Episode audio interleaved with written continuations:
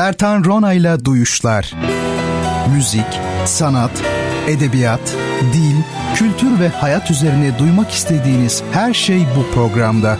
Bertan Ronayla Duyuşlar her çarşamba saat 22'de Samsun'un Gerçek Radyosu'nda. Bertan Ronayla Duyuşlar başlıyor. Sevgili dinleyiciler, Radyo Gerçek'te Bertan Rona ile Duyuşlar programına hoş geldiniz. Bendeniz Bertan Rona. Duyuşlar programını her hafta sizler için hazırlayıp sunuyorum efendim. Programımı her çarşamba saat 22'de naklen ve her pazar saat 21'de banttan olmak üzere Radyo Gerçek'te dinleyebilirsiniz. Soru, öneri ve eleştirileriniz için ise Twitter hesabım Bertan Rona şeklinde buradan bana ulaşmanız mümkün. Efendim bu bölümde geçen hafta yapmış olduğum gibi e, yine bir dinleyicime kitap hediye ediyorum. Programın sonlarına doğru e, sizler için çalacağım parçayı bilen ilk kişiye İstanbul Koşukları adlı kitabımı göndereceğim. Bertan Rona Twitter hesabına parçanın adını yazan ilk kişi olursanız tabi daha sonra adresinizi alacağız. Size bir adet İstanbul Koşukları kitabı hediye edeceğiz efendim. E, parçayı programın ikinci yarısında sizlere dinleteceğim yalnız ve dediğim gibi sizler de Twitter hesabım olan Bertan Rona üzerinden bana ulaşıp parçanın adını yazacaksınız. Bunu yapan ilk arkadaşım ise hediyesini alacak. Sevgili dinleyenlerim geçen gün e, sokakta yürürken e, yani PTT'den evime yürüyordum orada bir işim olmuştu. Eve doğru yürürken bir otomobil kaldırımda değil de böyle yolda yürüyen bir yayaya klakson yaptı yani korna çaldı. Tabi muhtemelen haklı olarak e, yayanın neden kaldırımda değil de yolda yürüdüğünü düşünüyordu o adam da yani klaksonu yapan kişi de. Doğrusunu söylemek gerekirse ben de öyle düşündüm. Ama sonra bir baktım ki kaldırımın yanında bir inşaat var ve neredeyse e, hiç e, güvenlik önlemi olmadan çalışma yapılıyor orada inşaatta. Yani adamcağız başına bir şey düşer korkusuyla kaldırımdan gidememiş. Yani oradan gitmek hakikaten yürek isterdi. Manzara oydu. Adam o nedenle aslında kaldırımdan gitmiyor yoldan e, gidiyor. Dolayısıyla şimdi suçlama sırası e, suçlanma diyelim o daha doğru suçlanma sırası inşaatı yapanlara geldi. Ama sonra yine düşündüm. E, bu defa inşaattaki ustabaşı ile işçilere soracak olsan e, diyecekler ki biz keyfimizden mi tedbir almıyoruz? İşte koşullarımız böyle. E, taşeron olarak çalışıyoruz. İşte güvenliğimiz yok. Neyse. E, yani anladım ki kabahat onlarda da değil. E kim hatalı? Taşeron firma ile müteahhite kızsak e, onlar da diyecekler ki biz istihkak alamıyoruz. Vakaldıysa istihkak diye bir şey neyse. Zaten çok vergi veriyoruz vesaire. E, bu kez devleti haksız bulsak e, o da diyor ki emperyalist devletler hatta bütün dünya bize karşı birleşti. E o da kendince haklı. Bu defa ne yapabiliriz? İşte bir üst kademeye çıkıp e, onları suçlayacağız artık. Başka çaremiz yok yani emperyalist devletleri mi suçlayacağız? Tabi bu işin şakası. E, ben aslında başka bir şey ifade etmek istiyorum. O da şu. Herkesin e, haklı olduğu yerde sıkıntı var demektir bence. Hani Nasrettin Hoca'nın meşhur fıkrası vardır ya tartışan iki kişinin her birine işte sen haklısın diyor hoca. Bunu görüp de ya hoca sen ikisine de haklısın dedin nasıl oluyor bu? Diyene de yine vallahi sen de haklısın diye cevap veriyor. Tabi e, tekrar ettim bu hepimizin bildiği bir fıkra bu. Ama biz e, millet olarak haklı olmayı çok seviyoruz. E, bu da ilginç bir şey haklı olmayı sevmek. Fakat zaman zaman e, karşımızdaki insanın da haklı olabileceğini bizim ise istemeden de olsa hadi yumuşatalım hata yapmış olabileceğimizi kabul etmemiz lazım. Ee, neyse yani az önce de söylediğim gibi herkesin haklı olduğu yerde bir sıkıntı bir tehlike var demektir. Ee, benim düşüncem bu yönde. Herkesin haklı olmadığı günleri görebilmek dileğiyle diyelim. Bakalım ömrümüz vefa edecek mi? Ee, şimdi bir başka bahis ise pay bırakma bahsi. Gördüğünüz gibi bu gece formundayım. Benim böyle bahislerim vardır. Takip edenler bilirler. Sahihlik bahsi vardı. Efendim işte herkesin haklı olması bahsi çıktı şimdi. Bu sonuncusu da neymiş? Pay bırakma bahsi. Nedir bu pay bırakma? Daha doğrusu bırakamama. Şöyle anlatayım size. Söylendiğine göre Aristoteles bir gün talebeleriyle yürüyüş yaparken tabii biliyorsunuz Aristo derslerini gezerek verirdi. O nedenle Arapçada onun felsefesine meşailik denildi. Ee, Yunanca'da ise peripatetik deniyor ki ikisi de gezmekle yürümekle ilgili adlandırmalardır. Evet işte Aristoteles ve talebeleri bir gün hem yürür hem de sohbet şeklinde ders yaparken e, bir fidanı yanına diktiği bir çubuğa bağlayan bir adam görürler. Aristoteles adama ne yaptığını sorar. Adam da e, fırtına işte bu fidanı sol tarafa doğru yamultmuştu, eğmişti. Ben de onu ortaya bağlıyorum ki düzelsin e, gibi bir cevap veriyor. Aristoteles ve talebeleri oradan ayrılıyorlar ve talebeleri Aristo'ya ne akıllı bir adam değil mi hocam filan diye soruyor. Aristo ise şöyle demiş öğrencilerine hayır bence aptalın biri. Çünkü fidanı ortaya dik bir şekilde bağlıyor ama ipi açtığında fidan yine o eğilmiş olduğu tarafa doğru bu defa daha az da olsa yine yatacak. O yüzden öbür tarafa doğru aynı şekilde eğip bağlaması lazımdı ki ipi açtığı zaman fidan tam ortaya doğru gelip dik dursun. Şimdi benim pay bırakma dediğim olaya güzel bir örnek aslında ama çok netleşmemiştir eminim. Şimdi biraz daha açayım. Ee, ben Deniz sanırım 2007-2008 yıllarıydı. Ee, İstanbul Bilgi Üniversitesi'nde hocalık yapıyordum. İşte klasik müzik atölyeleri adı altında klasik müziğin temel özelliklerini böyle amatörlere öğrettiğimiz bir ders şeklimiz vardı. Neyse bu dersler bilenler vardır mutlaka bu Kağıthane'deki Santral İstanbul kampüsünde yapılıyordu o zaman. Santral adı da işte o e, eski Osmanlı'nın elektrik santrali binası olmasından kaynaklanıyor. Şimdi o dersler saat 19.30'da başlayıp 22.30'da bitiyordu. Ee, tabii shuttle hareket ediyordu kampüsle Taksim e, arasında yani AKM'nin olduğu yer arasında işte 15 dakikada bir Bilgi Üniversitesi öğrenci ve hocalarının bindikleri ücretsiz shuttle yani servis.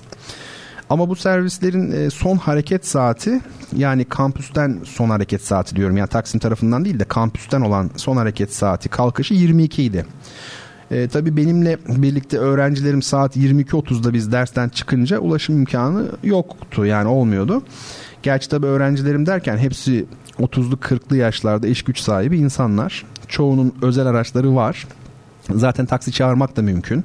Defalarca taksiyle de gittik. Ee, yani bir şekilde meseleyi hallediyorduk ama niye shuttle gelmesin yani değil mi? Böyle bir imkan varken. Ee, ben de bu işlere bakan departmanın başındaki arkadaşa rica ettim. O da sağ olsun bir shuttle ayarladı. Bize haber bile gönderdiler. İşte hallettik. Önümüzdeki hafta dersten çıktığınızda sıkıntı yaşamayacaksınız falan filan. Yani klasik laflar.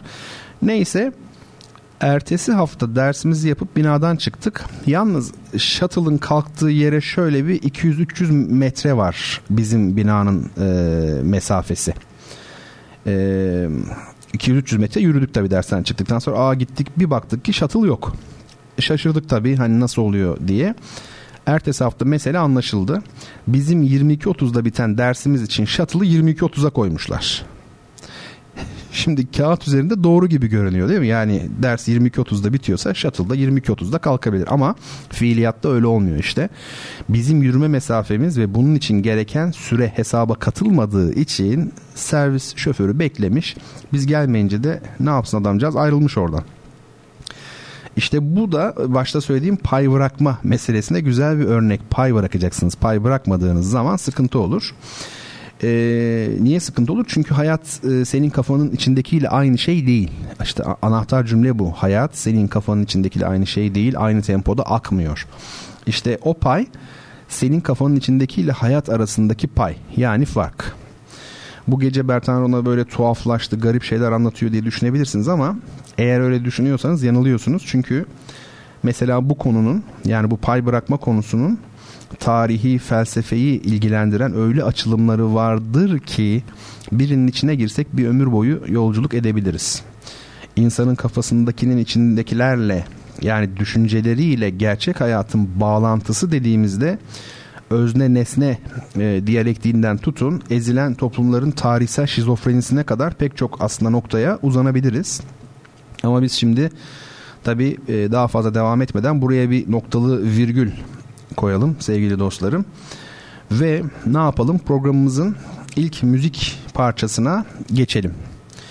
Ee, tabii kitap hediyesi yollamak için e, soracağımız e, soru bu müzik değil.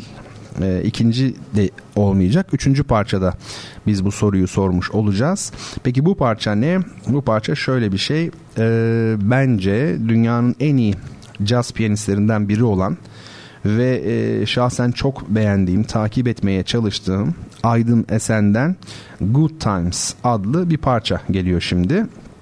E, müziğimizi dinledikten sonra Aydın Esen üzerine de çok kısa e, konuşmak istiyorum. Aslında onunla ilgili müstakilen bir e, program yapmak lazım. Çünkü bunu hak eden e, çok çok değerli bir isim. Şimdilik biz e, Good Times adlı e, kompozisyonunu dinleyelim Aydın Esen'in. Bertan Rona ile duyuşlar ondan sonra kaldığı yerden devam etsin. Müzik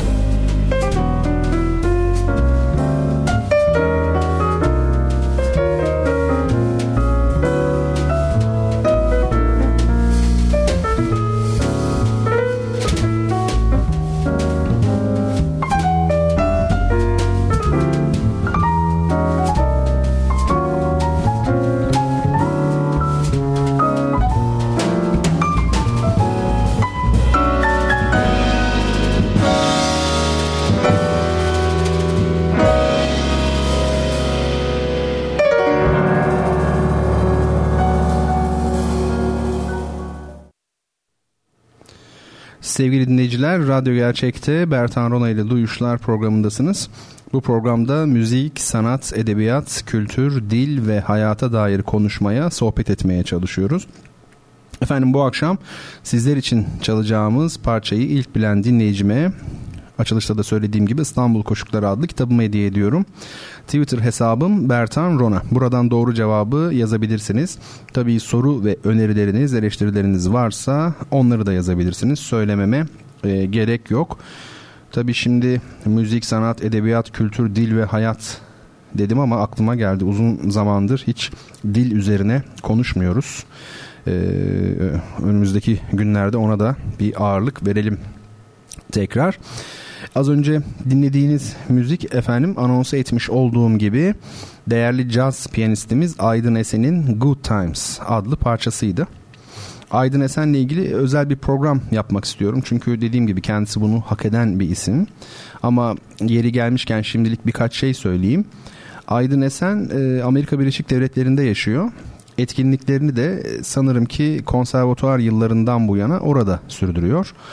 E, Aydın Esen yüzyılımızın en büyük caz piyanistlerinden biri olan Chick Corea tarafından bile yaşayan en iyi caz piyanisti olarak adlandırılan e, bir isim. Bir Türk'ün bu şekilde değerlendirilmesi gerçekten de iftihar kaynağı bizler için. Özellikle e, genç arkadaşlarıma şunu söylemek isterim. E, gürültüyü, kalabalıkları, e, böyle amigolu, fanatizmi, gündelik çıkarları, kuru işte gürültüyü bir tarafa bırakın kendinizi geliştirmeye bakın ve şunu asla unutmayın ki bu saydıklarımın hiçbiri yani bu işte gürültü, kalabalık, fanatizm, çıkarlar, gündelik hesaplar filan bunların hiçbiri e, dünyada para etmez. Dünyada e, hem sizleri bir yere getirecek olan hem de güzel ülkemizi, Türkiye'mizi tanıtacak olan şeyler sadece felsefe, sanat, bilim ve spordur. Bu kadar. E, inanın bana Türkiye denildiği zaman dünyada akla gelen isimler Nuri Bilge Ceylan, işte Aydın Esen, Aziz Sancar, Yaşar Kemal, e, Halil İnalcık gibi isimler. Bunları Fuat Köprülü gibi isimler tabii daha çok sayılabilir de. E, bunları biraz da şundan ötürü söylüyorum aslında. Aydın Esen e, bu kadar başarılı bir müzisyen olmasına karşın dünyada böylesine ilgiyle takip edilmesine karşın Türkiye'de müzisyenlerin bile çok az tanıdığı bir isim. Acı ama gerçek bu. Ee, mesela Kamran İnce isimli bir bestecimiz var bizim. Bir başka örnek. Kendisiyle yapılmış bir röportaj okumuştum ben yıllar evvel bir dergide işte. Ee, soruyorlar besteci olarak tanınmışlığınız e, nasıl, ne kadar diye. Kamran İnce cevaben orada diyordu ki Amerika'da ilk 10 içindeyim ama Türkiye'yi bilmiyorum. O bilmiyor ama ben biliyorum. Bence sıfır. Yani üzgünüm ama isterseniz çevrenizde şöyle küçük bir anket yapın. Bir bakın bakalım Kamuran İnce'yi ve Aydın Esen'i tanıyan kaç kişi var. Ve sonra da e, birkaç böyle mafya babasının ismini söyleyin. Onların çok daha popüler olduklarını göreceksiniz. Tabii bu popülerite bir takım böyle saçma ve seviyesiz televizyon dizileriyle iyice arttırıldı. Gençler ne yazık ki böyle şeylere özendirildi. Ee, bunları da söylemek lazım. Neyse yani bu meseleyi de şimdilik e, burada bırakalım. Aydın senden buraya geldik yani. Ama iyi ki de öyle çünkü her konu birbiriyle bağlantılı. Ama e, bu konuyu bıraksak da genç arkadaşlarımın tüm bu söylediklerim üzerine düşünmelerini e, öneriyorum, rica ediyorum kendilerinden. Ee, sevgili dinleyicilerim bu gece sizlere tanıtmak istediğim e, kitaplar var. Ee, efendim şimdi biri e, hani dinleyicilerime hediye edeceğim İstanbul koşuklarını tabii ki saymıyorum. E, o böylelikle kendini otomatikman tanıtmış oluyor. E, ben Mehmet Ergüven'in Kurgu ve Gerçek adlı e, kitabını tanıtmak istiyorum size ve tabii yazarı Mehmet Ergüven'i. Mehmet Ergüven kimdir? Mehmet Ergüven benim için e, konservatuvar yıllarımızda e, benim olmasa da en yakın arkadaşlarımın sahne dersine giren e, aslen İzmir Devlet Opera e, ve Balesi'nde rejisör olarak görev yapan önemli bir e, opera tiyatrosu ve sanat insanıdır. Operanın nasıl adı? Opera tiyatrosudur efendim. Çünkü opera esasen bir sahne sanatıdır. Mehmet Ergüven için ayrıca sanat insanı da dedim. Çünkü kendisi resme çok yakın bir isim. Hatta bildiğim kadarıyla kendi çalışmaları da var. e, opera tiyatrosu ile sanat için böyle küçük bir parantez açıp kapattıktan sonra sizlere Mehmet Ergüven'i çok çok kısa tanıtayım. Elimdeki kitap e, Gendaş Kültür'den 2003 yılında birinci baskı olarak çıkmış Kurgu ve Gerçek adlı bir kitap. E, bu kitabın ilk sayfasında Mehmet Ergüven çok kısa bir biçimde şöyle tanıtılmış. Ben şimdi size okuyayım çok kısa zaten. Mehmet Ergüven 1947 doğumlu. Münih Devlet Akademisi'nde önce şan sonra da opera rejisörlüğü konusunda eğitim gördükten sonra ki bu dönem 1969-1977 arasıymış. Türkiye'ye döndü.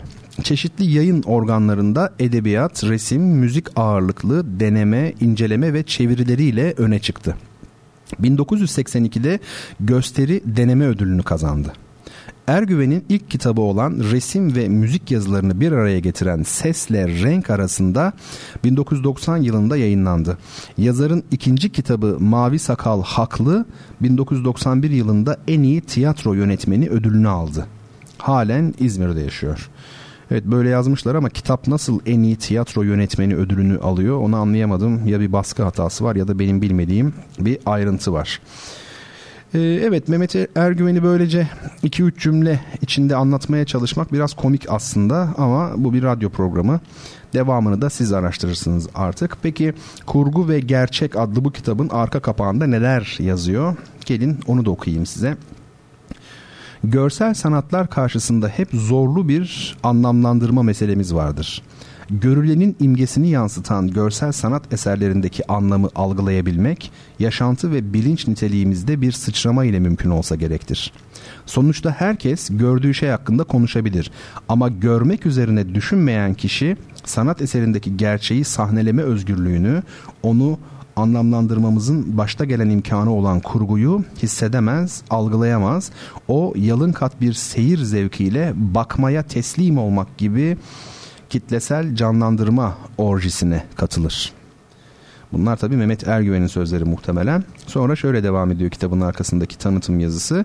Mehmet Ergüven kurgu ve gerçek bağlamında çağlarının tanıkları olma özelliği taşıyan görsel sanat eserleri hakkında sanatçılarının sezgisel yaratıcılık güçlerindeki anları tarihselleştiren özellikleri açımlayarak bize anlamlandırma eğitimi veriyor. Kurgu ve gerçek e, sanatın sevgili dinleyicilerin bir takım sorunlarına, sorularına, meselelerine, felsefenin ışığında cevaplar arayan, e, bu arada kendisi de yeni yeni sorular ortaya koyan, denemelerden oluşan bir çalışma. Yeni yeni sorular ortaya koymak çok önemlidir. Çünkü insanoğlu e, hep e, hakikati bulma eğilimindedir. Onu bulmak, ondan emin olmak ve rahatlamak ister. E, Oysa ki hakikati hiçbir zaman e, yüzde yüz kavrayabilecek durumda değiliz. O bakımdan yeni sorular sormak çok önemlidir. Sorabilmek çok çok önemlidir. E, akıllıca bir soru sormak bir yanıt bulmaktan belki e, çok daha fazla e, önemli. Şimdi e, Mehmet Ergüven'in e, bir parça ağır ve güç anlaşılır bir dili var. Ama biraz gayret ve sabırla e, bu dil çözüldükten sonra pek çok konuda aydınlandığınızı ve renkli bir serüvene çıktığınızı görüyor. Yeni ve bambaşka bir dünyada keşifler yapmanın heyecanı ile mutluluğunu yaşıyorsunuz. Kurgu ve gerçek üzerine sözlerime ben e, son vermeden önce son olarak bir de kitabın e, bölümlerini sıralamak istiyorum size. Kitap 3 ana bölümden oluşmakta. Her biri e, belli bir konudaki denemeleri e, bir araya getiriyor, topluyor. Şöyle ki efendim e, açıyorum kitabımı tekrar. E, birinci bölümde görsel sanatlar üzerine genel e, felsefi denemeler var. İkinci bölümde Türk ressamları üzerine, üçüncü bölümde ise e, yabancı ressamlar üzerine denemeler e, yer alıyor. Bunlar gerçekten e, önemli e, denemeler, çalışmalar tavsiye ediyorum. Evet kurgu ve gerçek böyle bir kitap hepiniz e, okuyunuz efendim. Mehmet Ergüven'i tanıtırken tabii biraz da rejisörlük, opera rejisörlüğü üzerinde durmak gerekir ama bu çok detaylı bir konu. O nedenle başka bir programda inşallah e, üzerinde dururuz. Operada bizzat rejisörlük yapmış, eser sahnelemiş biri olarak şimdilik şu kadarını söyleyeyim ki bir opera rejisörü hem tiyatroyu hem de müziği çok iyi bilmeli. Tabii bu bir başlangıç Zira bir opera eserinin içinde müzik, tiyatro, ışık, dekor, kostüm, makyaj, ne bileyim aksesuar, resim, heykel vesaire olduğuna göre ki daha da uzatabiliriz bu listeyi. E, bir opera rejisörünün de bunların hepsini çok çok iyi bilmesi gerekir. Hatta tarih de bilecek. E, mimik ve jestlerin tarihine varıncaya kadar bilecek. Çünkü diyelim ki işte Orta Çağ Avrupa'sında geçen bir eser sahneye koyuyor rejisör. İşte o vakit şövalye nasıl selam verir, asilzade bir kadın gözyaşlarını nasıl siler, işte ne bileyim bir yargıç kızdığı zaman nasıl bir el hareketi yapar, tüm bunlara varıncaya kadar bilmek zorunda. Öyle olmazsa ortaya çıkan iş çok kötü olur. Hatta bilen biri salona gelip temsili izlerse gülerek e, çıkabilir. Dediğim gibi opera rejisörlüğü konusu çok uzun ve detaylı. Bir başka bölümde umarım fırsat buluruz size anlatırım. Efendim şimdi yine biraz müzik dinleyeceğiz. Bu ikinci parçamız. Ee, üçüncü parça olarak da kitap hediyesi için soracağım o parçayı çalacağım sizlere. Radyolarını yeni açmış veya internet üzerinden e, Bertan Rona ile duyuşlara henüz bağlanmış dinleyicilerimiz için bir kez daha duyurayım. Efendim bu gece sizler için bir müzik çalacağım ve Twitter üzerinden bu eserin adını yazan ilk dinleyicime Bendeniz'in İstanbul Koşukları adlı kitabını hediye edeceğim. Twitter adresim Bertan Rona şeklindedir. Evet şimdi gelin başka bir parça dinleyelim önce. Meşhur Sarı Gelin türküsünün keman ve piyano için yapılmış bir düzenlemesi bu. Kemanda Cihat Aşkın ki çok çok değerli bir isimdir. Geçen ay Kütahya'da kendisiyle e, beraberdik. O olağanüstü güzel ve değerli işler yapıyor hakikaten. Onu bir gün programıma e, telefon bağlantısıyla almak istiyorum. E, işte bu kayıtta da e, kemanda Cihat Aşkın var. Piyanoda ise Mehru Ensari. E, hadi gelin sarı gelin. E, hadi gelin sarı gelin oldu. Hadi gelin sarı gelin türküsünü e, birlikte e, bu yorumla dinleyelim. Bertan Rona ile duyuşlar devam edecek efendim.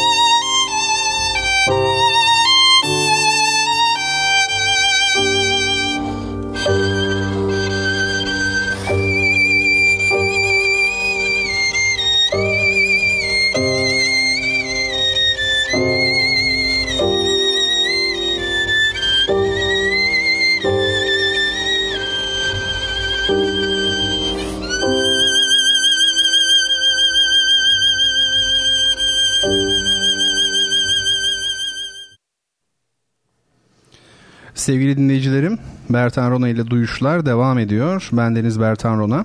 Çarşamba geceleri saat 10 ile 11 arasında canlı yayında karşınızdayım. Müzik, sanat, edebiyat konuşuyoruz. Bu programda hayata dair tınıları duymaya çalışıyoruz. E, Bertan Rona ile Duyuşlar programını sizler için hazırlayıp sunuyorum. Bu akşam sizler için çalacağım bir parçanın adının ne olduğunu bilen ilk dinleyicime İstanbul Koşukları adlı kitabımı hediye ediyorum efendim. Parçanın adını Twitter üzerinden bize yazabilirsiniz. Bunun için Twitter hesabım Bertan Rona. Ee, birazdan bu parçayı çalacağım. Çalacak olduğumuz ilk parça bu. Twitter üzerinden sevgili arkadaşların notları var. Benim bir terzim var beni takip eden adını soyadını bilmiyorum. Sevgili terzi demiş ki bizim değerli yetişmiş insanlarımız özellikle halk denilen bizlerle aralarına çok büyük mesafe koydular. Çok var söz söylenebilecek demiş. Çok söz var söylenebilecek. Tabii ki bu da doğru. Hiçbir şey tek taraflı değerlendirilmemeli. İşin bir de bu yüzü bu yüzü var, bu tarafı var.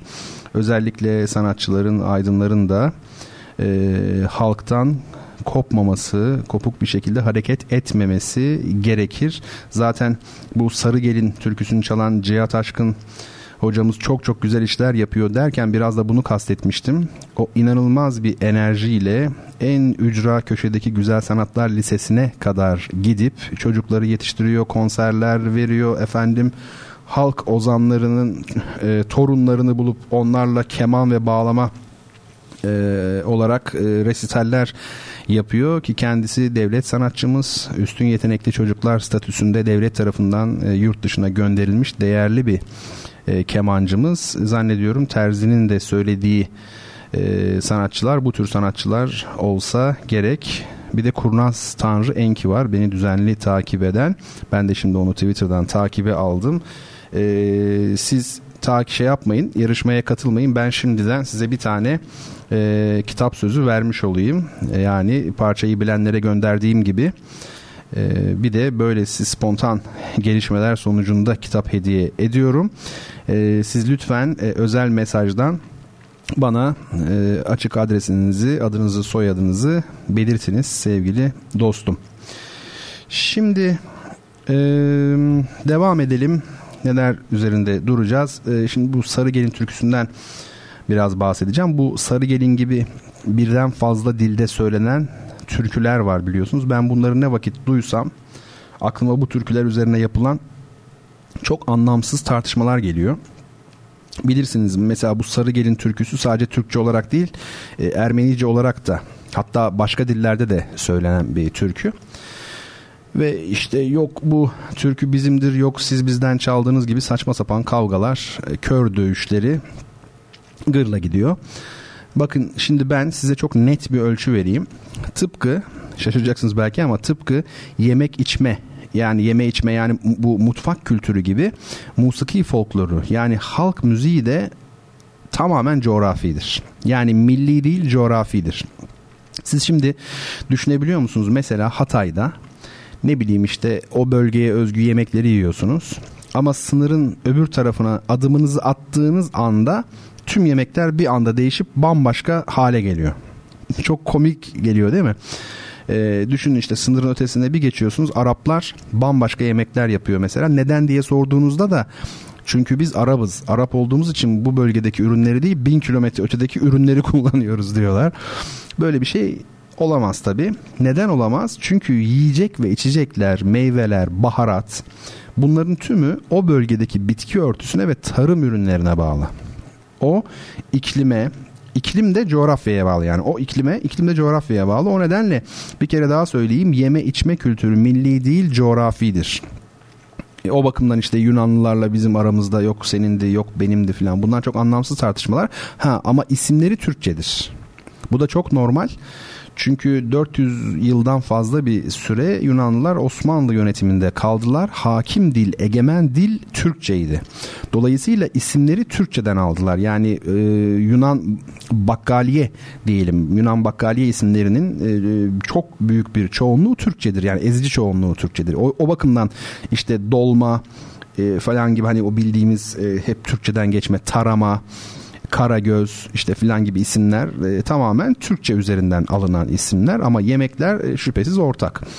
İşte tıpkı bunun gibi e, halk müziğinin şekillenmesinde de e, ana etken coğrafyadır. Yani az önce e, zikrettiğim coğrafya meselesi. İspatı ortada. İç Anadolu türkülerine Neşet Ertaş'a bakın bambaşka bir hava görürsünüz. Ege türkülerine bakın, özel gönlüme bakın mesela bambaşka bir hava görürsünüz. Yani havayı iki anlamda kullanıyorum. Hem atmosfer anlamında hem de e, makam olarak yani hava deriz ya oyun havaları filan. Makamları da e, farklıdır. Doğu Anadolu halayları ile Karadeniz horonlarını ayırt edemeyen yoktur sanırım. İşte gördüğünüz üzere halk müziği de coğrafidir. Milli değil coğrafi. E böyle olunca sarı gelin bizimdir, sizindir diye kavga etmek e, çok saçma gerçekten. Paylaşamayacak başka şeyimiz yokmuş gibi. Yani mesele Türklere gelip dayandıysa yandık demektir hakikaten. Sevgili dinleyicilerim dün akşam e, Twitter üzerinden bir anket yaptım. Belki katılanlarınız vardır. Bu ankette e, bu gece sizlere okuyacağım şiiri hangi şairden seçmemi tercih ettiğinizi sordum. Önerdiğim şairlerse şunlardı. Behçet Necatigil, Cahit Zarifoğlu, Nazım Hikmet ve Fazıl Hüsnü Dağlarca. Şu ana kadar ankete 750 e, civarında e, takipçim katılmış. E, sanırım iyi bir örneklem denilebilir. Yani gerçekçi bir fikir verebilir. E, ve çıkan sonuç Cahit Zarifoğlu. Yani Cahit Zarifoğlu birinci, Nazım Hikmet ikinci, Behçet Necatigil üçüncü ve Fazıl Üstün Dağlarca dördüncü sırada yer alıyor ankete göre. Bu sonuç benim e, daha önce buradan dile getirdiğim bir mesele vardı ya hani e, Türkiye'de şairlerin edebi kıymetlerinden ziyade siyasi kimlikleri nedeniyle tercih edildikleri, takip edildikleri üzerine. İşte benim bu küçük anketimin sonucu bu tespitimin doğruluğunu ortaya koyuyor sanki. Çünkü Behçet Necatigil ile Fazıl Hüsnü dağlarca yani ankette 3. ve 4. sırada kalan bu değerli şairlerimiz siyasi görüşleriyle öne çıkmamış olan şairler. Yani ee, bunu kabul edelim. Allah kalbim biliyor. Ben anket sonucunun Behçet Necatigil olmasını istiyordum. Ama problem değil. E, çünkü bu bir yarışma değil. Hiçbir şey kaçmıyor. Her hafta birinden şiir okuruz. Olur biter. E, fakat bu hafta için e, şöyle acayip bir durum oldu. Cahit Zarifoğlu e, benim favori şairlerimdendir. Gerçekten çok severim onu. E, öncelikle edebi derinliği için yani şair olarak severim her şeyden evvel ki aslında o yeterlidir. Ama sonra da e, çağımızda modern şiir ile İslami duyarlılığı bütünleştirebilmiş birkaç isimden biri olduğu için. E, hatta bu işi de e, bana göre Necip Fazıl'dan bile daha organik diyelim. iyi demeyelim de daha organik bir yoldan gerçekleştirebildiği için severim. E, e tamam işte anketten de Cahit Zarifoğlu çıktı ne güzel değil mi? Ama değil.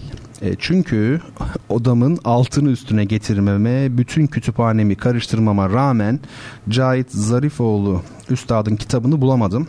Halbuki daha yeni almıştım yani bir, iki ay evvel e, yeni basım olarak almıştım. Bütün şiirlerini içeren böyle yepyeni bir basımdı.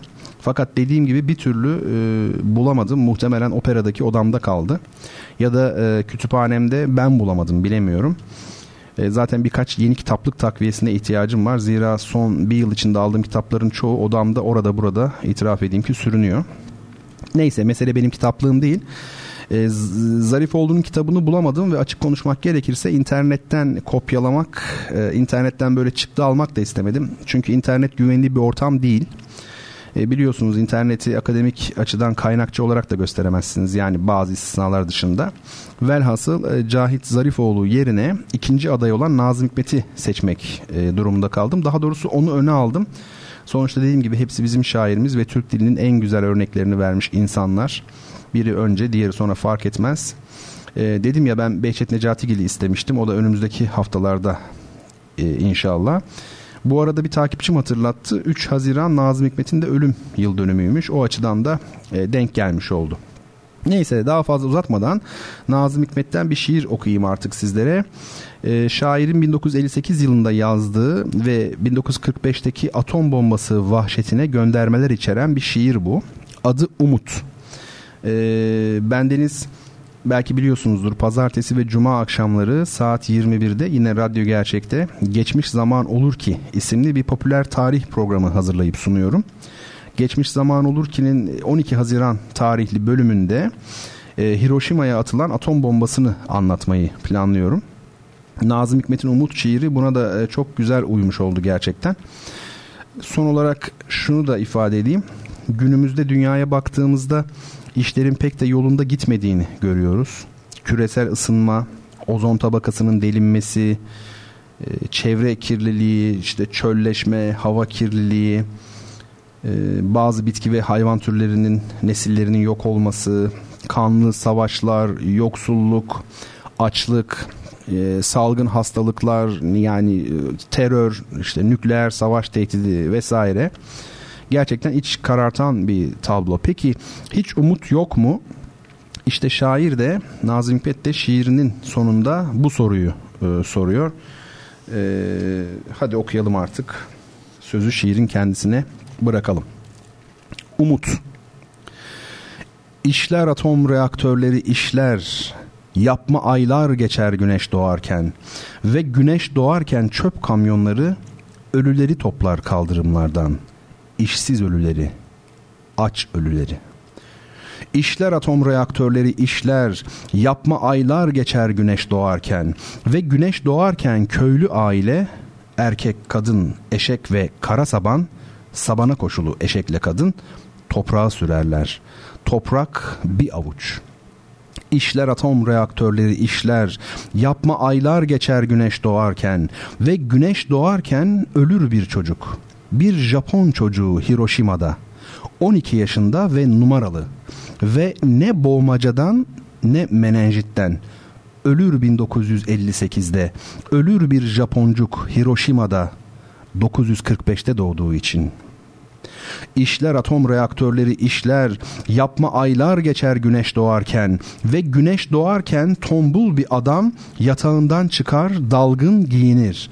Bugün kimi kime gammazlamalı? Amirin gözüne nasıl girmeli?'' İşler atom reaktörleri işler, yapma aylar geçer güneş doğarken ve güneş doğarken zenci şoförü ağaca asarlar yol kıyısında. Gaz yağına bulayarak yakarlar. Sonra kimi kahve içmeye gider, kimi saç tıraşı olur berberde. Kimi dükkanını açar erkenden, kimi genç kızını öper alnından.'' İşler atom reaktörleri işler, yapma aylar geçer güneş doğarken ve güneş doğarken mahpus kadını kayışla masaya bağlı sırt üstü, çıplak memeleri al kan içinde sorguya çekerler bir bodrumda. Sorguya çekenler cigara içer. Biri yirmisinde altmışlık biri, gömlekleri terli, kollar sıvalı ve kum torbaları, elektrotlar. İşler atom reaktörleri işler, yapma aylar geçer güneş doğarken ve güneş doğarken gül yaprağına uçak alanında sessiz pilotlar hidrojen bombası yükler tepkililere. Ve güneş doğarken, güneş doğarken otomatik silahlarla biçilir üniversitelilerle işçiler ve akasya ağaçları bulvarın, pencereler, balkondaki saksılar, ve güneş doğarken devlet adamı konağına döner bir ziyafetten ve güneş doğarken kuşlar ötüşür ve güneş doğarken güneş doğarken genç bir ana bebesini emzirir. İşler atom reaktörleri işler, yapma aylar geçer güneş doğarken ve güneş doğarken ben bir geceyi, bir uzun geceyi gene uykusuz ağrılar içinde geçirmişimdir. Düşünmüşüm hasretliği, ölümü, seni memleketi düşünmüşümdür. Seni, memleketi ve dünyamızı. İşler atom reaktörleri işler, yapma aylar geçer güneş doğarken ve güneş doğarken hiç umut yok mu?'' Umut, umut, umut. Umut insanda. Evet, e, olağanüstü bir şiir. Tabi ben bu programda şiir analizi yapmak istemiyorum. O artık çok aşırıya kaçmak olur ama şiirdeki tempoyu hissetmişsinizdir. E, şair bunu tabi belli bir takım tekniklerle e, sağlamış. Bunların her birinin tabi edebiyatta yeri var ama e, büyük kısmı da kişisel esin sonucunda tabii ortaya çıkıyor. Ben de bu tempoya, bu ritme e, göre okumaya çalıştım. E, dünyanın bu kötüye e, gidişinin bir tek düzeliği var, yeknesaklığı var. Yani hiç umut yok hakikaten de ki şiir de öyle çok umutsuz gidiyor gidiyor gidiyor ve birdenbire umut insanda diyor. Yani e, anlatmak istediğini formal olarak da biçimsel olarak da şair burada desteklemiş. Evet e, bu güzel şiirin ardından Şimdi müziğimize geçiyoruz. Büyük an geldi. Hangi müzik bu? Kitap hediyesi alabilmek için adını Twitter üzerinden bana yazmanız gereken müzik efendim. Bertan Rona Twitter hesabına bu eserin adını ve bestecisini yazan ilk kişiye e, hadi içimden geldi size kıyamadım ilk iki kişiye diyeyim e, ben Deniz'in İstanbul Koşukları isimli kitabını imzalayarak göndereceğim. E, sizler zorlanmayasınız diye hakikaten yine çok popüler bir parça seçtim. E, bilinen bir parça seçtim. Hemen bileceğinize eminim. Asıl mesele herhalde hızlı yazmak olacak. E, öyleyse hadi artık bu ünlü parçayı dinleyelim. Ardından da Bertan Rona ile duyuşlara devam ederiz. Müzik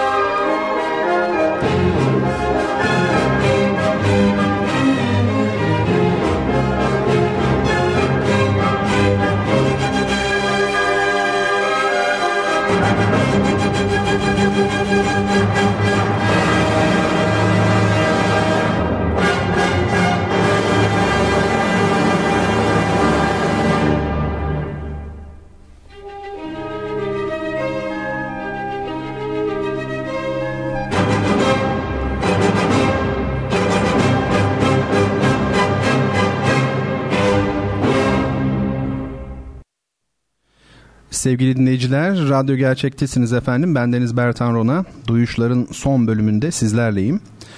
Ee, sizlere Beethoven'ın ünlü 5. senfonisini sordum. Ve eserin daha ilk notalarıyla beraber diyemem. Çünkü bir hayli ortalarına doğru. Doğru cevaplar telefonumun ekranına düştü. Ben yazan bütün dinleyicilerime çok teşekkür ediyorum. E, gönül isterdi ki hepsine kitap gönderelim. Gerçi hepsine gönderecek gibiyim. E, bakalım ne olacak.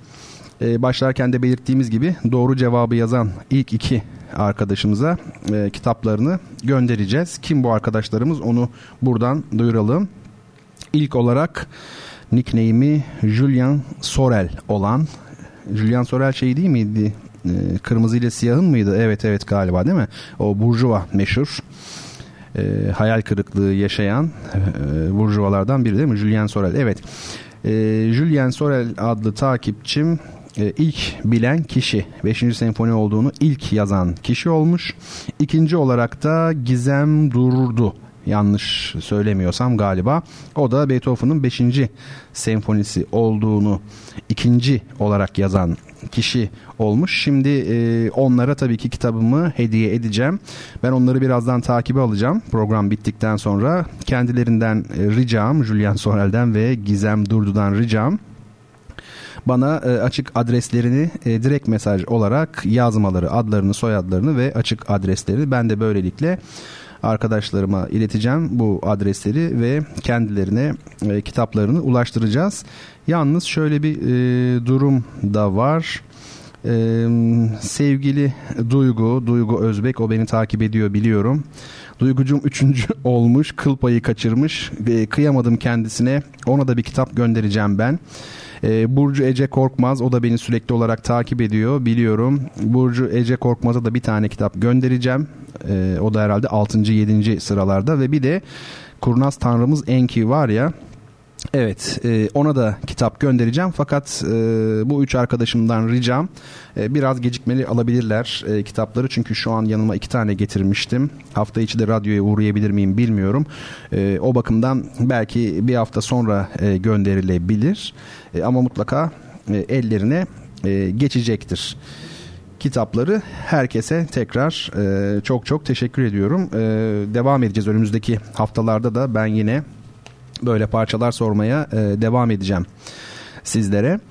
Benim e, müzikle ilgilenmeye başladığım ilk yıllardan bu yana e, duyduğum bir soru vardır. Çok sık duyarım o soruyu. İşte Beethoven sağır olduğu halde nasıl beste yapıyordu? İşte 9. senfoniyi nasıl besteledi diye. Galiba 5'i bestelerken sağır değildi emin değilim tam. Şimdi e, ilginç bir soru gerçekten de bir besteci nasıl sağır olabilir değil mi yani? Efendim e, besteciler e, senfonik bir eser bile olsa bir yapıtı bestelerken e, zaten onu kafalarının içinde canlandırırlar, duyarlar. Zaten başka türlü nasıl olabilir ki yani kafasında duymadan nasıl yazacak? Ne çıkarsa bahtıma diyerek tesadüfen yazamayacağına göre mutlaka nasıl duyulacağını önceden biliyor olarak yazıyor. Yani nota kağıdını önüne koyup kalemi aldığı zaman notaları yazmaya başladığı zaman tabii ki nasıl duyulacağını biliyor. Yoksa yazamaz. Bunda bir defa anlaşalım. Beethoven'a gelince Beethoven e, doğuştan e, sağır değildi. İşitme yetisini sonradan kaybetti. 30'lu yaşlarından sonra onu tamamen e, onun e, sağır olduğunu biliyoruz. Dolayısıyla Beethoven bir saatten uzun süren bu meşhur 9. senfoniyi bestelerken e, bu konuda hiçbir sıkıntı yaşamadı. Zira o e, az önce ifade ettiğim gibi e, diğer besteciler gibi eseri zaten içinde kafasının içinde duyabilen biriydi. O bakımdan sağır olup olmaması arasında aslında hiçbir fark yok. E, Beethoven'ı farklı kılan şey sağır olması değil, Beethoven olması. E, sanırım Bach'tan sonra e, çok sesli müziğin en büyük bestecisi Beethoven'dır denilebilir. E, bu arada e, takipçilerimden, dinleyicilerimden mesajlar geldi. Olay iyice enteresan bir hal aldı. Cahit Zarifoğlu ankette birinci çıkmıştı dedik. Ama kitabı evde bulamamıştım. Nazım Hikmet'in öne almıştım. 3 Haziran onun e, ölüm yıl dönümü demiştim. Bugün tam bugün Cahit Zarifoğlu'nun ölüm yıl dönümüymüş. Hadi buyurun buradan yakın derler ya aynen öyle oldu. Ama dediğim gibi fark etmez. E, haftaya da üstadı e, kitabını bulup bu defa bulamazsam da tekrar satın alıp e, burada size birbirinden güzel şiirlerinden e, okuyacağım inşallah. Sevgili dinleyicilerim e, biliyorsunuz her programımda e, sizlere bir film tavsiye etmeye, o filmin yönetmenini kısaca tanıtmaya gayret ediyorum. E, görsel kültür tahakkümünün ve sinema adına yapılan e, saçma sapan işlerin hepimizi kuşattığı bir çağda e, gerçek sinema filmleri ve onların gerçek birer sinemacı diyebileceğimiz yönetmenleri vasıtasıyla bir nebze de olsa nefes alalım istiyorum. Sizlere tanıtmak istediğim film İranlı yönetmen Abbas Kia Rüstemi'nin 1997 yılında Cannes Film Festivali'nde Altın Palmiye kazanan Taste of Cherry yani Kirazın Tadı adlı filmi. Vişnenin mi kirazın mı çünkü cherry ikisinin yani hem vişne hem kiraz demektir herhalde kiraz burada. E, ama öncesinde gelin e, bu film tanınmadan evvel Cannes Film Festivali'nin tarihçesine bir göz atalım. Çünkü son derece prestijli bir festival Cannes Film Festivali. E, ve bu festivali şöyle bizim için önemli. İki yönetmenimiz bugüne kadar Altın Palmiye'yi kazanabildi. Biri Yılmaz Güney'di, biri e, bildiğiniz gibi Nuri Bilge Ceylan. E, dolayısıyla e, bu festival prestijli bir festival ve bizim için son derece önemli. Şimdi dünyadaki ilk film e, festivali aslında 1932 yılında Venedik'te başladı. Bu 38 yılına gelindiğinde e, Fransa tarafından işte faşist İtalya ve Nazi Almanyası'nın bir propaganda aracına dönüşmüştü bu Venedik Festivali ve Fransızlar e, buna alternatif olarak bir festival düzenleme kararı aldılar. Ee, şimdi Louis Lumiere'nin e, başkan olmayı kabul ettiği bu Cannes Film Festivali'nin aslında 1 Eylül 1939 tarihinde başlaması planlanmıştı. Ancak 3 Eylül tarihinde Fransa ve İngiltere'nin Almanya'ya savaş ilanı ve 2. Dünya Savaşı'nın bu şekilde başlaması nedeniyle festival gerçekleşemedi. Tarihteki ilk Cannes Film Festivali ancak 2. Dünya Savaşı'nın bitimiyle 1946 yılında düzenlenebildi. Festivalin büyük ödülü dünya barışına ve ulusların kardeşliğine bir vurgu olarak farklı ülkelerde çekilmiş olan tam 11 film arasında paylaştırıldı. Güzel bir mesaj tabii bu. 1951, 52, 61, 66, 72, 73, 79, 80, 82, 93 ve 97 yıllarında ise ödülü ikişer film paylaştılar. Cannes Film Festivali'nde en iyi filme verilen ödülün ismi zamanla değişiklik e, gösterdi. 1955 yılında organizasyon komitesi tarafından Altın Palmiye adı verilene kadar en iyi filme verilen ödülün adı Grand Prix du Festival International du Film olarak geçiyordu. E, Altın Palmiye adı 1964 yılına kadar kullanıldı. Ancak 64-74 arasında ödülün adı Grand Prix du Festival olarak değiştirildi. Festival büyük ödülü yani. 74 yılında ise ödül tekrar Altın Palmiye olarak adlandırıldı ve klasikleşen bu isim işte biliyorsunuz günümüze kadar geldi. Peki 97 yılında 1997 yılında Cannes Film Festivali'nde Altın Palmiye kazanan Kiraz'ın Tadı nasıl bir film? Yönetmeni nasıl bir yönetmen? 1940 yılında doğmuş bir isim Abbas Kia Rüstemi. 70'ten 1970'ten 2012'ye dek 40'tan fazla kısa film, belgesel ve uzun metrajlı film yönetmiş. İran'ın bir yeni dalga akımı var. Ee, İran yeni dalgası deniyor buna yani o bildiğimiz yeni dalgadan e, başka çünkü. Ee, bu akımın ve dünya sinemasının genel olarak en saygı duyulan isimlerinden biri Kia Rüstemi. Özellikle Kökler üçlemesi Kiraz'ın tadı ve Rüzgar bizi sürükleyecek filmleriyle dikkat çeken bir isim. Ee, İran sinemasında 69'da Darius Mehruji'nin Gav filmiyle başladığı kabul edilen ve Firu Ferruhzat biliyorsunuz Zohrab Şahit Zales ve Behram Beyzavi bir de e, Perviz Kimyevi gibi yönetmenlerin dahil olduğu bir akım bu İran yeni dalgası. Kiarostami 70'lerin başında kısa filmler yaparak sinemaya başlamış bir isim. Bu akım yönetmenlerinin belirgin or, e, bu ortak özellikleri var. İşte nedir? Şiirsel diyaloglar, e, politik felsefi konularla ilgili e, bir alegorik e, hikaye anlatma tarzı var. 70'li yıllarda çektiği çok sayıdaki kısa filmin yanı sıra e, Kiarostami bu 77'de Gozareş zannediyorum rapor gibi bir anlamı var bu ismin. Gozareş adlı uzun metrajlı filmini çekiyor. 87'de çektiği Haneye Dus Kodjas bu e, Farsça herhalde. Arkadaşın Evi Nerede isimli bir film. E, Luzern Film Festivali'nde Bronze Leopar ödülünü kazanmış. 1990'da çektiği yakın çekim filminde gerçek bir hikayeyi gerçek kişilerle ve belgesel tarzındaki anlatımıyla çok başarılı bir biçimde sinemaya aktardığını görüyoruz Kiarostami'nin. 97 yapımı Kiraz'ın Tadı ise e, az önce söylediğim gibi Cannes Film Festivali'nde Altın Palmiye'nin sahibi olmuş bir film. 2010'da ilk kez İran dışında e, bir film çekiyor. Kiarostami ve bu filmin başrolünde ünlü Fransız Fransız aktris e, Juliette Binoche e, oynuyor. Bu filmi 2012'de bir Japon prodüksiyonu olan Like Someone in Love e, izliyor. E, like Someone in Love Kiarostami'nin kariyerinin e, son filmi oluyor sevgili dinleyicilerim. Zira kendisi 2016 yılında hayatını kaybetti.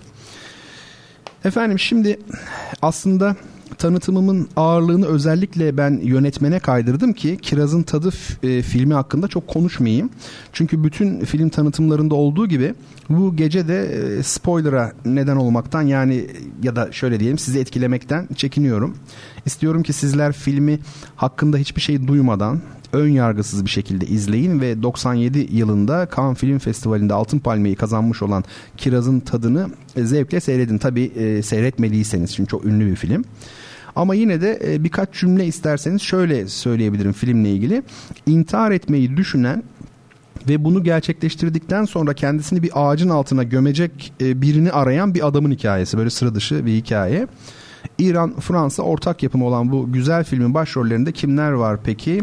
Hümayun Erşadi, Abdülrahman Bageri ve Afşin Hurşit Bahtiyari. Tabi bunlar hep İranlı e, isimler. Ee, sevgili dinleyicilerim sinema filmi önerimizi de bu haftalık e, noktalayalım ve artık istesek de istemesek de Bertan Rona ile duyuşları e, kapatalım. Bu gece bazı dinleyicilerim e, kitap kazandılar, elde ettiler ne denirse artık yani. Bu tabii işin şey rengi yani sevgili dostlar. Onlar kimlerdi? Julien Sorel var. Onu birazdan takibe alacağım. Bir de kim vardı? Bir de Gizem Durdu var. Onu da birazdan takibe alacağım ki e, kendileri bana açık adreslerini mesajla iletmiş olsunlar. Bakalım başka notlar yazan arkadaşlar var ama hepsine cevap veremiyorum. Artık e, beni bağışlasınlar lütfen. Evet, e, kendilerine iyi okumalar diliyorum. Ee, bakalım nasıl bulacaklar. Umarım korkmazlar. Biraz e, sert bir kitap çünkü benim kitabım. Kitaplarınız en kısa zamanda elinizde olacaktır. Efendim benden bu haftalık bu kadar olsun. Şimdi sizlere çok çok güzel bir caz parçası ile veda edeceğiz. Nilüfer Verdi'den Unutmayın adlı parça bu. Bu parçayı genç yaşta ölen insanlara ithaf ediyorum. Ne demek istediğimi sözlerini duyunca anlarsınız efendim. Ee, sözlerini Berin Çağlar'ın yazdığı ve ülkemizin en önemli kadın caz piyanistlerinden Nilüfer Verdi'nin bestelediği güzel bir şarkı unutmayın. Haftaya sizler de bunu unutmayın. Haftaya aynı gün ve saatte Bertan Rona ile duyuşlarda beraber olalım efendim. Esen kalınız. efsaneyim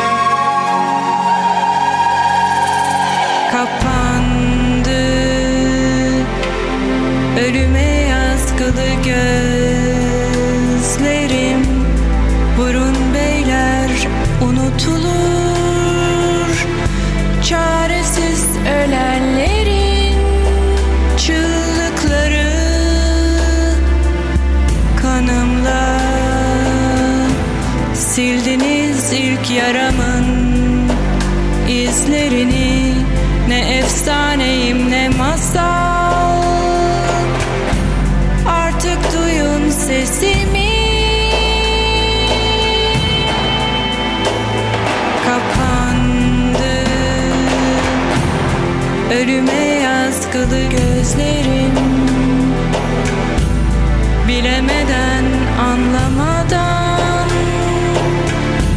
Bir hasret bile yaşamadan. Hayat sizin bedeli benim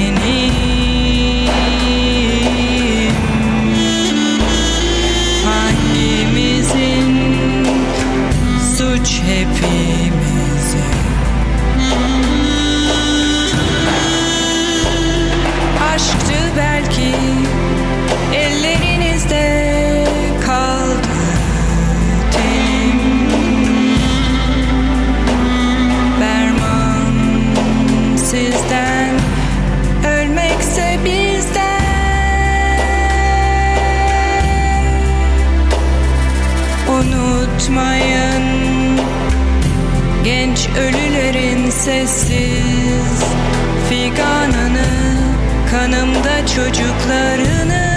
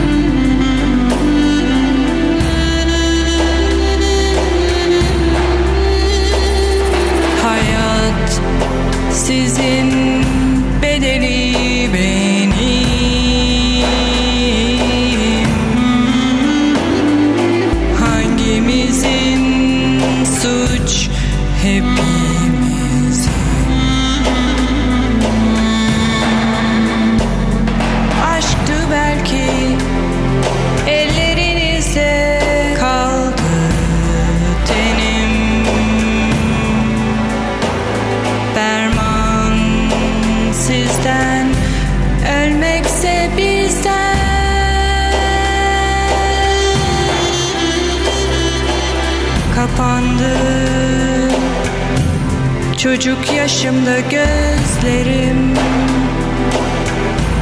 Henüz büyürken gençliğim. Buyurun yaşayın beyler Hayat sizin. Bir ben miydim? Kirlenen kirleten Ben miydim? Sırlarınız kefenimde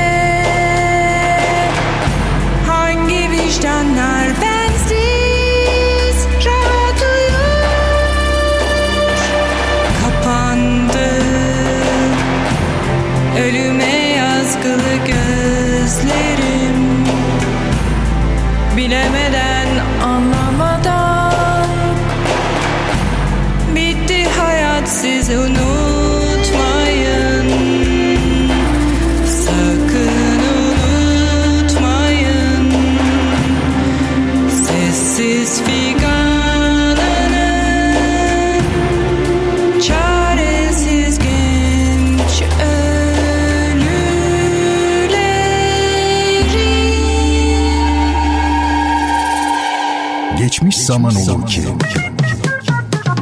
Tarihin en ilginç olayları ve en renkli kişileri bu programda. Bertan Rona tarafından hazırlanıp sunulan Geçmiş Zaman Olur ki sizleri her hafta şaşırtıcı konularla dolu bir tarih sohbetine davet ediyor. Geçmiş Zaman Olur ki her pazartesi ve her cuma saat 21'de Samsun'un Gerçek Radyosu'nda. Radyo Gerçek artık müziğe yön veren radyolar arasında. 8 aylık bir sürede kaliteli müzik yayınımızla ülkemizdeki müzik listelerini belirleyen en iyi radyolar arasına girdik.